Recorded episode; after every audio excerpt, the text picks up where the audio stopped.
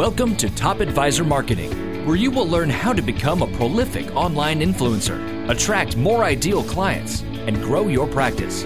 Brought to you by Top Advisor Podcasting, a done for you podcasting solution built just for trusted advisors. And now, your co hosts of Top Advisor Marketing, Kirk Lowe and Matt Halloran. Hello, and welcome to another Top Advisor Marketing Podcast. You know, there aren't a lot of us out there who are really dedicated to the world of podcasting. And my guest today is really dedicated to it. In fact, he's got a magnificent podcast called the, the Model FA. He's got a, co- a coaching consulting company, he's an advisor, CPA, CFA. This guy's got every qualification you could ever possibly want as a podcast guest uh, on here on, on the Top Advisor Marketing Podcast. We're going to talk about some this is going to be a little bit less formatted than normal because Patrick Brewer is our guest here and he podcasts all the time. He interviews people all the time. It's going to be fun having him be the person I interview instead of him interviewing me because those of you who don't know, being the interviewer is a very different uh, position than being the person you have to answer the questions. So, Patrick, thank you for being vulnerable and coming on the show. Matt, super excited to be here, man. I'm happy we uh, we found a time. I'm I'm definitely excited to see where this this conversation goes. So appreciate the invite. Yeah, so let's begin. You you are in the game in so many different ways. Mm. I want to know what you're seeing on the ground floor, and you're also at the 30,000 foot view. So you have a very unique perspective because of all of the organizations that you are involved with. What are you seeing that are trends? I mean, what are you seeing that through your research and your interaction with other advisors and other professionals are major trends that we need to be focusing on uh, at the end here of 2020 and into 2021 for sure. And are we thinking marketing uh, trends from a marketing perspective just so i can narrow the focus a little bit? So how about we start with marketing and then we'll see where that takes us? Okay. I would say that i mean obviously this is pretty much everyone listening to the podcast knows the pandemic has has introduced uh, a variable that none of us were really prepared for, I think, in our industry. So it's affected us in a number of different ways. I think from a marketing perspective, it really highlighted the advisors who haven't done a good job building influence. A lot of advisors I've noticed have relied on seminar marketing, direct mail, other forms of transactional marketing that has allowed them to get in front of people during a time of transition where it didn't require them to really have have to build up a lot of influence because the person had a pain point you know they got in front of them during that time when they were looking to address that pain point and then they could get them as a client. But with the the pandemic and the coronavirus in place it really eliminates a lot of that transactional marketing. And it also increases the amount of noise in the marketplace too because people are getting hit from cnbc fox news msnbc their brother-in-law uh, social media. Pretty much everyone is just pushing information out right now trying to get attention and a lot of people are starting to recoil because they don't know who to trust. So i think it highlighted a very critical part of online marketing or just marketing in general for the financial advice community which is if, if you want to be relevant in the future you need to be able to build your own brand to build influence. I think a lot of advisors are suffering from not doing that. Well patrick everything you just said put a huge poop eating grin on my face because well, I mean, I knew we were like minded when it comes to this. I mean, you wouldn't reach, uh, achieve the levels of success that you have uh, if you didn't follow major marketing trends that are being very successful. And we talk a lot about influence, my friend. We talk a lot about how important it is and how it takes time and how you need to create momentum with your influence. What are you seeing that is working to help advisors build influence over time to truly rise above the noise that you just talked about and get noticed by the right people? For sure. I want to take that in two ways. First, I want to talk about a, an actual test, like a case study that we did with a webinar that we launched right at the beginning of the coronavirus, because it was literally the perfect storm. It was if online marketing is going to work, this is going to be the environment where I should be able to do a significant amount of national lead generation without a ton of influence. We actually stood up a webinar under a brand called America's Retirement Forum. We actually did good success. We were able to get people to attend that webinar, I think, for 40, 30 to $40 when we were running the national instance. But the breakdown wasn't on the marketing side of the equation. We were actually able to get people to the webinar. They watched the whole thing. They booked a call. About 20 to 25% of them would book a call to have a conversation with a financial advisor at the end of the webinar. And that person who gave the webinar was me. So I had control over the, the subject matter and I was painting the, the right picture for the consumer to want to talk about financial advice and solve their problems. The problem was getting them to say yes and convert during the sales process because a virtual sale is so much different than an in-person interaction that closing that gap that trust gap through zoom over the phone it requires a lot more frankly influence and credibility online than most advisors even us uh, had. So we were able to get a few clients across the goal line and work with us on an, on an aum basis but the client acquisition cost was just too high. I think it was around $5,700 to get somebody from stranger to paying client. And we were running all of our own marketing. Yeah. So what we quickly realized is in an environment like this, the only way to, to really accelerate your the growth of your practice in a way that's cost effective is to again get back getting back to this building influence so what i've seen work in the space and this is going to again be music to your ears i think but interview style podcasting so i'm not a big fan of doing podcasting just to build audience in the consumer space. I feel like most people who are going to consume that content are going to be do it yourselfers and you're going to end up having to sell coaching and information products and other lower ticket offers in order to monetize your podcast. So it kind of pulls you away from being an advisor, turns you more into an actual influencer or marketer. So I think the best way to build influence is to first be extremely clear about who your ideal client is. And let's say that's someone who would let's say it's a business owner or entrepreneur. Great way to build a relationship with them is to invite them onto a podcast, spend an hour interviewing them, produce some audiograms and some great social shareables for them, and allow them to share their own story and to broadcast that out into the world. Guaranteed, they're going to like you a lot more. You're going to be able to sit down with them for lunch and you're going to be able to explain your value proposition at that point. So it's viewing marketing in a slightly different way. And I can get into tons of different examples around how to build influence, but that's just one way that we found to be successful for us as it relates to podcasting. All right. Well, I, I want to make sure that everybody, I, I didn't pay him to say that at all. I didn't slip him a 20.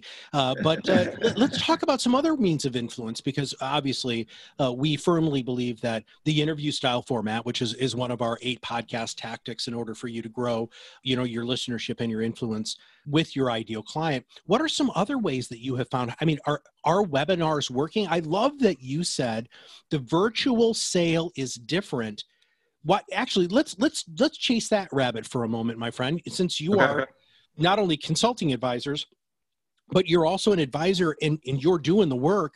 How is it different and how are you overcoming that virtual distance?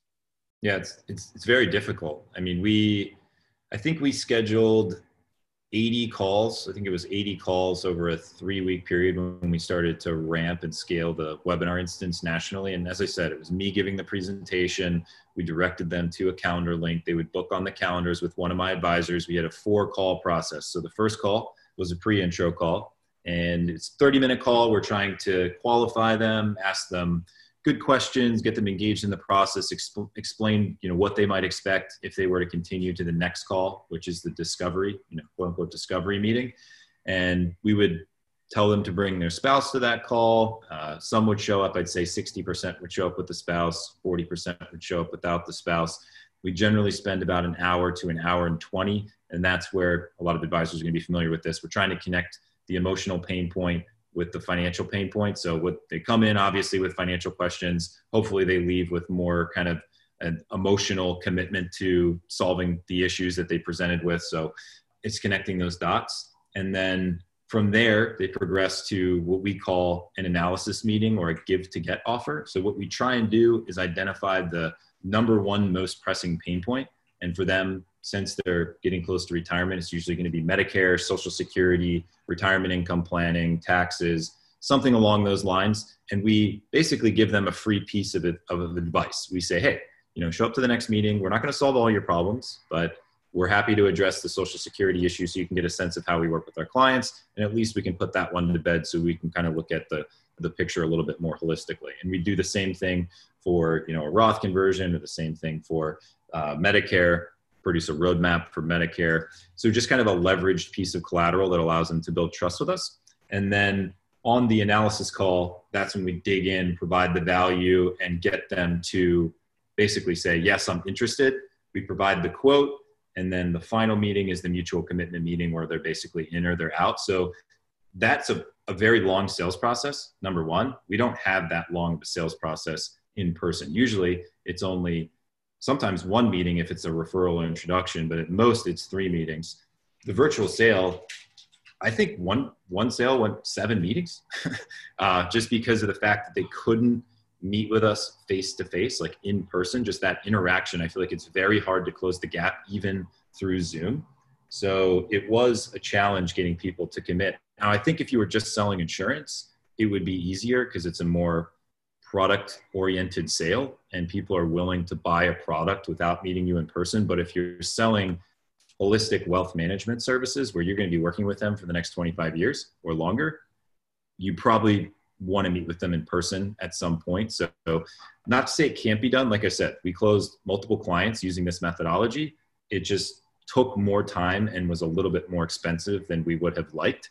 So, that was kind of my test during the coronavirus pandemic on virtual sales.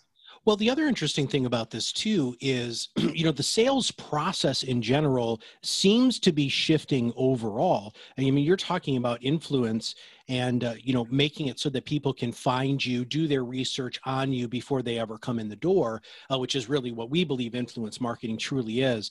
But advisors uh, and people in general need to be a lot more patient not only uh, with their their business development aspects or or you know them bringing in actual sales but they also need to understand that because of the noise you have to be consistently producing content in a way that's easily digestible to your ideal client so that they know that you are that expert. And, and honestly patrick you are a freaking expert. I, you've you've got like real like you've got a cfa dude. I mean that's about as expert as expert can be plus a cpa so uh, you know on paper you would just think i would think that somebody be like hey this dude's super freaking smart. I'm just going to go ahead and hire him. But you still have to go through that sales process which is more expensive which is more timely or, or time intensive. But from all of this if you could do it all over again let's let's see if we can make the perfect model here. Yeah. if you could do it all over again what would you add in the process? What would you subtract from this process in order for you to potentially speed it up and get people to a yes faster? Yeah i think the only thing you can really do is build again more of an audience before you start using conversion oriented marketing tactics. So a webinar is designed to convert, emails designed to convert, whereas videos, podcasts, blogs, fractional content is designed to warm up the top of the funnel to warm up the audience so they get to know you, they can understand how you think, you know, different stories and experiences that you've had in your personal and your professional life, opinions that you may jointly share that helps bind them to you it creates that likability that commonality factor. So i think the challenge was just given the the nature and the onset like the, the quick onset of the coronavirus as a marketing company we can't really force advisors to do those things. The only thing that we can do is create the best conversion marketing possible. And from a marketing standpoint the numbers were amazing. Like we were able to get the the cost per registration, I think, down to 10 to 15 dollars to get somebody on the webinar. It was, you know, like I said, 30 to 40, and then 20% of those people would book a call. So you're looking at maybe a hundred dollar, 120 dollars for a booked call, which is pretty great in the personal finance niche. But again, the challenge is not on the marketing. Uh, on the on the back end of the marketing process, it was it was on the front end where people just need that level of trust in order to feel comfortable moving forward. And I think the other compounding factor that we couldn't really address the issue of just so much noise, the media and all the other stuff that happened with you know the Black Lives Black Lives Matter movement and just all the craziness that's going on in the country. I think it raised the bar as far as who people were even willing to trust in the first place because there's so much just there's just a lot of stuff out there right now and people just don't know who they should trust. So again raising the bar on even if you did produce that content it still might not be enough. So that, that's my thought. How do you as a practicing advisor, how do you or do you choose any sides here, my friend? And I'm I'm mm-hmm. I'm, I'm, I'm going to put you on the spot because one, sure. I, I, trust you and I know that you've thought about this, but I, I've had a lot of people who've really shied away from this question especially when you're talking about your ideal client. There are psychographics, not just demographics to your mm-hmm. ideal client, which means that there are socio-religious, religious, and political uh, components to that relationship of that ideal client. How do you personally navigate that uh, in order to make it so that you're staying true to who you are, but potentially attracting those like-minded people? Uh, it's a loaded question. It's a good question. I, I think it depends on the type of client you're going after. Like I generally, what I advise, and this is my what I preach on marketing and business development. The first step is defining that for yourself as an advisor. Who is your ideal client? What are the demographics? What are the psychographics? What do they enjoy? What do they not enjoy? And then what you want to do from there is hopefully align their preferences with your preferences so there's not an incongruence when you start marketing. Now, the challenge is that most advisors are going to be going after practical thinkers, right? People that have accumulated a sum of money, they're getting close to retirement, they're going to lean conservative. You know, we can get into all the ide- ideologies and and the psychographics here, and I'm not one to judge, right? I I I think there's merit to both sides, so I think it's more question of who do you want to be as an advisor. If you want to play a role and you want to be a, a media person, you don't care what you say and you're just going to say whatever it is that makes the cash registers ring right and you bring in clients get aum on the platform and sell insurance products it's a pretty clear psychographic profile on what you would need to focus on and how you would need to do that in order to be successful right? You're not going to want to live in the bay area and do zoom calls with a backpack and like you know pair of jeans on. Like you're going to be buttoned up you're going to be suited you're going to be you know listening to fox news and, and that's how it's going to work. So um, i'm not here to judge on on that side of it. I just think it's important to acknowledge that you have to meet your clients or your prospects where they're at and hopefully you can identify a niche that aligns with what you believe how you draw energy from your work how you communicate with people how you buy things yourself uh, which is another thing that i teach inside of our our programs. Feel like there's clear sales psychology that can be played out that that helps advisors better align with their their prospects and, and close more more deals based on how they buy things in general. But um, that's my thought. It can go either way. It just really depends on your preferences. During your discovery process when somebody does hire you as a marketing consultant as a practice management consultant are there any specific questions that you have found allow advisors to have that light bulb go on when it comes to their ideal client and their preferred target market? I think it takes time. It's something that we can't the advise we don't I don't want to force the advisor into it because it needs to be their decision. So you need to spend 60 to 90 minutes and allow them facilitate a process of introspection so that they can get a sense for who they are and how they draw energy. So I've created a quiz to help with this. And it's, it's actually a full blown training. It's like 50 minutes. We've hired a Myers Briggs certified consultant to assign different Myers Briggs profiles to each of what we call advisor archetypes. Because I feel like there's four different types of financial advisors. You've got connectors, rainmakers, guardians, and architects. So without getting in all, all the details, we basically profile the advisor and we get a sense for how they draw energy from their work. How do they want to interact with their work? And then from there, it it narrows down the field to say, okay, you seem like a person who draws energy from connecting with people that are in large groups. And you also, we profile them on their, their sales psychology. Are they an analytical thinker? Are they a strategic thinker? Are they practical thinker? Are they relational thinker? What combination of these things are they? Create this matrix and we say, okay, you're a strategic analytical thinker and you like to go out and you build relationships with people um, in group settings maybe you should join a mastermind with other entrepreneurs maybe you're maybe a niche for you could be entrepreneurs and we just throw that out there and we let them kick it around so my process is more helping them better understand themselves so that when they make the decision they don't rebel against it. Because if they make the decision flippantly then what happens is they start to question it and then they get in their own head and then before you know it they're switching their niche or they're multiple niches or they're a generalist. It's like you know a lot of things can happen. So we we try and facilitate that process of introspection. One of the greatest things that i learned in, in grad school learning to be a, a coach was the power of the client coming to a decision and, and making a realization is the goal of good coaching. It's not in, and I think that's where a lot of people don't understand the difference between a coach and a consultant. Is a consultant you pay them to tell you what to do, and a coach's job, just like what you were talking about, Patrick, is allowing your client to truly discover it for themselves. Because you're right, you're gonna have way more buy-in if it's your mm-hmm. freaking idea. because we work we work with some fiercely independent people, man.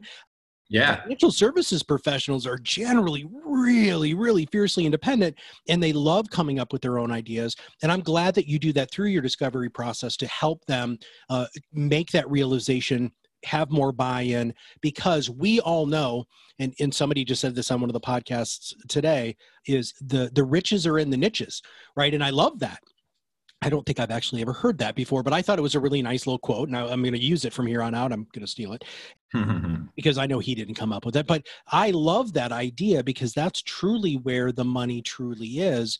And it's easier to market there because marketing is a gift, in our opinion. You need to give yourself the gift of marketing to market to your ideal client. Why would you not do that. I just uh, it doesn't make any sense to me. So anyway, okay, I digress. I have a couple other good questions for you. Well, I hope they're good questions when it comes to getting business from your existing clients, all right, how does influence tie into that? And how have you found success in your own practice to increase your referability, especially during these virtual times?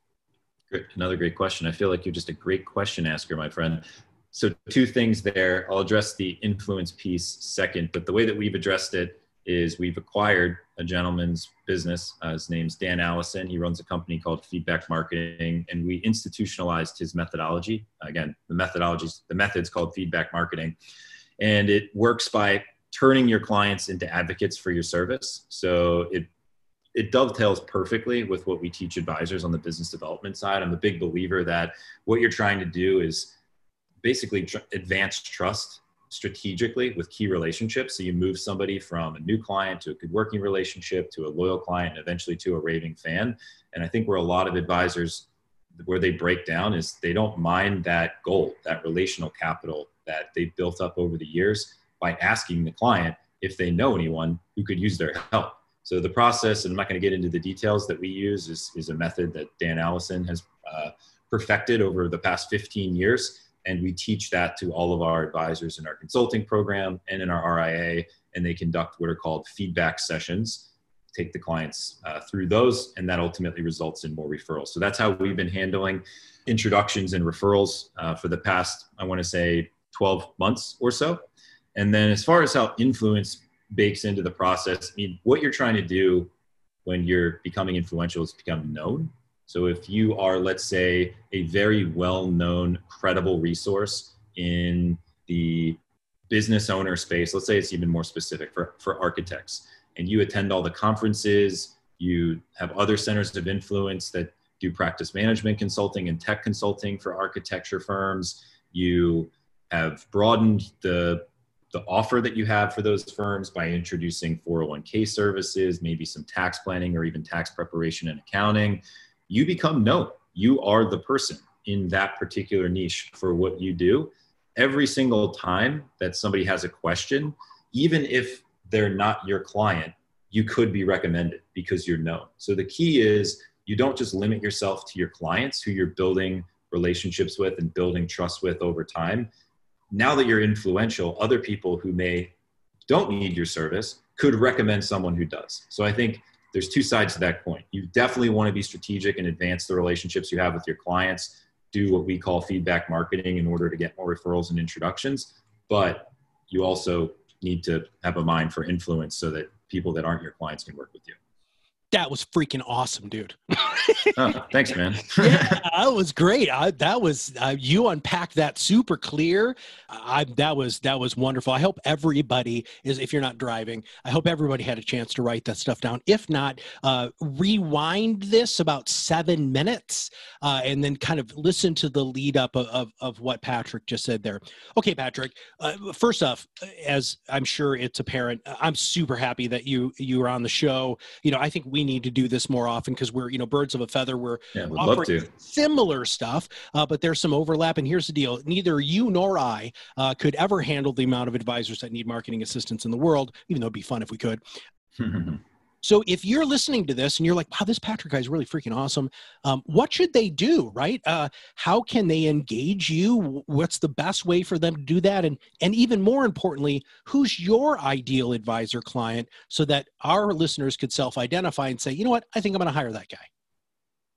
Yeah, it's a great question. So the best way to find us is www.modelfa.com. We have a couple different things that we do. We have a coaching program either for individual advisors or for small or even large teams. Uh, it's called the Accelerator. So if let's say you're under 500,000 in gross revenue, you're probably going to be better suited by engaging us on the consulting uh, or sorry, on the coaching side because then we can help you organize your business foundationally so that when you do spend money on marketing, it's actually going to be accretive and add value to your business. And most of the the energy that you're going to spend to get to a million dollars in gross revenue is probably going to be on the business development side. You know, you know, you want to have a marketing budget, but a lot of times you're you're just going to want to uh, invest money in brand and maybe a podcast depending on your on your niche but nailing the, the foundational stuff the niche and the positioning and the offer and all that practice management stuff is incredibly important. That's what we teach in our coaching program. As far as marketing services go, we work with a select number of firms. Most of our clients have at least a billion in assets under management. The reason for that is we serve a, as a fractional CMO and also fractional head of advisor development. And we focus on strategy all the way through execution. We do work with some firms that are under a billion. Uh, generally, they're going to be more CEO minded, so they're willing to make a larger investment into marketing strategy and execution so that they can grow faster. I think the smallest client that we have uh, that we actually have in that particular offer is around uh, 200 million in assets. But uh, that's the best way to work with us. I think you know, depending on where you're at, you may be focused a little bit more on business development. Uh, other times you might be focused a little bit more on marketing, but the key is to integrate those two things because that's what really drives growth. So you want to make sure that you have an eye on, on both processes for your firm and for your firm's advisors. And as always, everybody, we will make sure that we have links to all of that contact information. And by the way, you should probably follow Patrick on social media. So it's Patrick Brewer. He's he, he posts stuff uh, regularly. Uh, he's featured on a lot of other podcasts. Uh, he's interviewed a lot uh, because you know what he is on the cutting edge of of what's going on in not just marketing again, but business development. And the fact that they run as a, a fractional CFO means that he has the flexibility and the understanding of what the big people are doing. So in his coaching program, he can show you what some of the big things are happening and how you can implement that in, in a smaller practice. And Patrick, I think that right there is one of the great values that you add to our industry is not necessarily doing a Robin Hood thing here, you know, stealing from the rich, uh, but you have the opportunity to truly learn on a huge scale what can happen. And then the way that your brain works and your coaching program works is making it so that people can take action items to to continuously exponentially grow their practice. So dude this was fun i can't thank you enough for being on the show and giving our audience a, a whole bunch of great information matt thank you so much man i feel like you're better at selling me than i am so anytime you want to work on a contract basis for that. I'd appreciate it. But no, I really enjoyed it and would love to have you on our show, the Model FA. I think it would be good to just kind of get your feedback on some of this because I know that you do have a significant amount of expertise. I mean, there's a reason that we don't offer podcasting services because you guys are kind of the number one in the space. So excited to uh, continue the collaboration. And thank you so much for having me on the show. And please make sure that if there's another podcast that you listen to, the Model FA podcast, that is another one. Put it in your player, subscribe to it. Great information. there is overlap. I mean, you've you've just heard Patrick use words that Kirk and I use on a regular basis, and, and the big mm-hmm. one is influence, right? And the noise. You know, Kirk and I are always talking to everybody about rising above the noise and what can you do. And and what Patrick was really supporting there is this idea of influence. So, if of course, if you haven't subscribed to our podcast, make sure that you do also subscribe to the Model FA podcast. Also, drop a review for them and us. You know, it's feedback that we get, and it also helps us in search engine optimization. Uh, really just takes a second to click those five stars uh, for either either Patrick's podcast or ours. We'd really truly appreciate it. If you have any ideas or topics that you'd like for us to cover or guest ideas, just email me, Matt at topadvisorm.com. The M is for marketing. And finally, if you want to truly become an influencer, it takes time. It is not something that happens overnight. It's not like a seminar. It's not like a webinar where you put in $10,000 and you know you're going to be able to get X amount out of it immediately or within six to eight weeks. Real marketing takes time if you look at what Patrick has built, he didn't build this overnight. Hell, he didn't even get his designations overnight. That took years. And for many of you, you don't look at marketing that way. So I'd love for you at the end of 2020 and the beginning of 2021, try your best to think about marketing as a long term plan. Surprisingly enough, kind of like what you do for your clients. You don't want your clients looking at the market in this period of time, in this quarter specifically. You want them to be looking at the long term plan of their financial plan and the goals that they've set. Us marketers, like Patrick and ourselves here at Top Advisor Marketing, that's what we do. We have you take the long view, which is going to allow you to have more realistic expectations for how you create influence and also how you can truly own your vertical that you want. So for Patrick Brewer at Model FA and all of us here at Top Advisor Marketing, we'll see you on the other side of the mic very soon. Are you ready to change the way you communicate with your clients? Are you tired of being the best kept secret in your area? Learn how to become a prolific online influencer, attract more ideal clients, and grow your business. Contact us today and see what the power of podcasting can do for your business click on the Contact Us link on our website at topadvisormarketing.com and set up a call to learn more. Follow us on LinkedIn and Facebook for more updates and information. This was brought to you by Iris.xyz, a platform helping financial professionals become better in business and life through new media and new voices. Visit them and learn more at iris.xyz.